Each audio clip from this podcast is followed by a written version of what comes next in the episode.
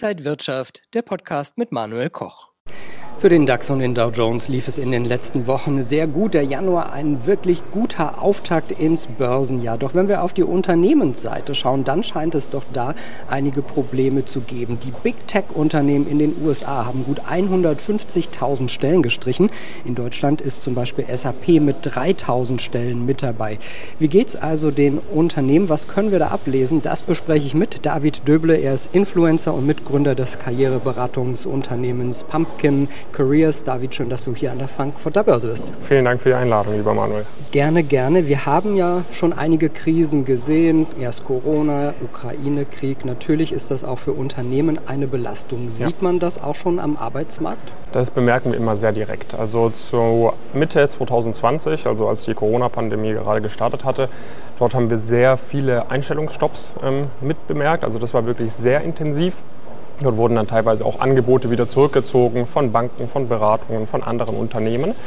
Dann hat sich das ja relativ schnell erholt. Ich glaube, da waren dann alle ein bisschen äh, euphorisch sozusagen, dass es doch nicht so schlimm ist, äh, wie man dachte. Ähm, äh, es gab sehr viel Geld auf den Märkten. Das heißt, insbesondere die Startups, die mit Funding agiert haben, äh, konnten sehr, sehr schnell wachsen über die letzten zwei Jahre.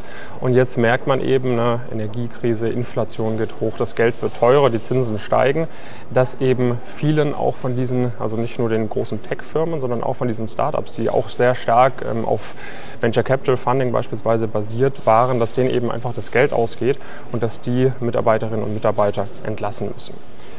In der Finanzbranche, also vor allem bei den großen Banken, bemerken wir ebenfalls so eine, so eine Entwicklung. Ne? Also man merkt irgendwie, die Unternehmen tun sich schwerer mit äh, Investitionen. Es gibt weniger Börsengänge etc. als jetzt beispielsweise im letzten Jahr. Und so stellen sich auch die Banken, Vermögensverwalter etc.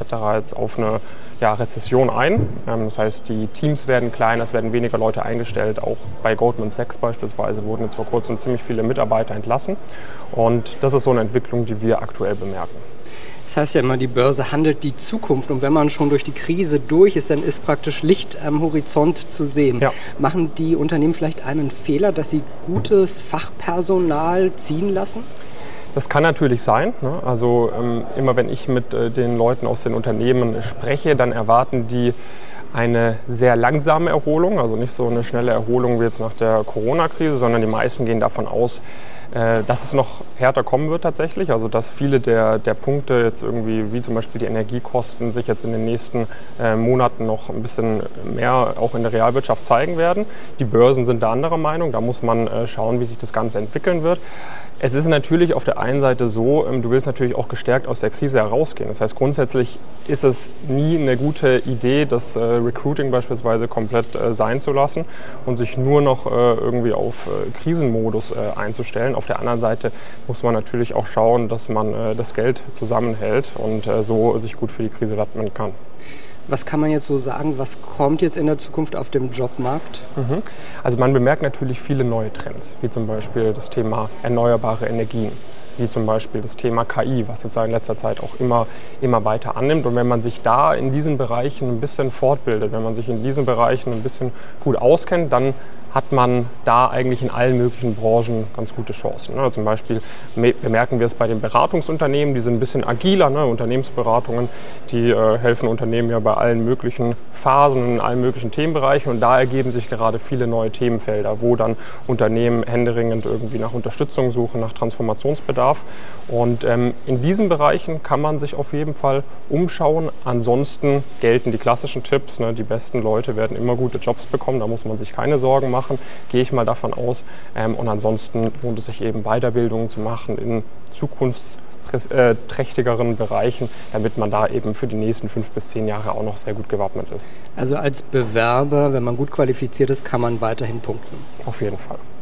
Und für die Unternehmen in der Zukunft, glaubst du, dass äh, jetzt bald nochmal so eine Wiedereinstellungswelle kommt? Also ich muss sagen, da tue ich mich sehr schwer mit, äh, mit einer Zukunftsprognose. Ähm, das hängt von so vielen Faktoren ab. Wir wissen alle nicht, wie sich das in der Ukraine entwickelt. Wir wissen alle nicht, wie sich äh, viele andere Aspekte wie irgendwie Energiepreise, teilweise auch die ähm, Zinspolitik entwickeln wird. Da tue ich mich schwer. Ähm, das Gefühl, was ich von den Unternehmen bekomme, ist größtenteils nicht, dass äh, man jetzt hier auf eine sehr, sehr schnelle Erholung wartet.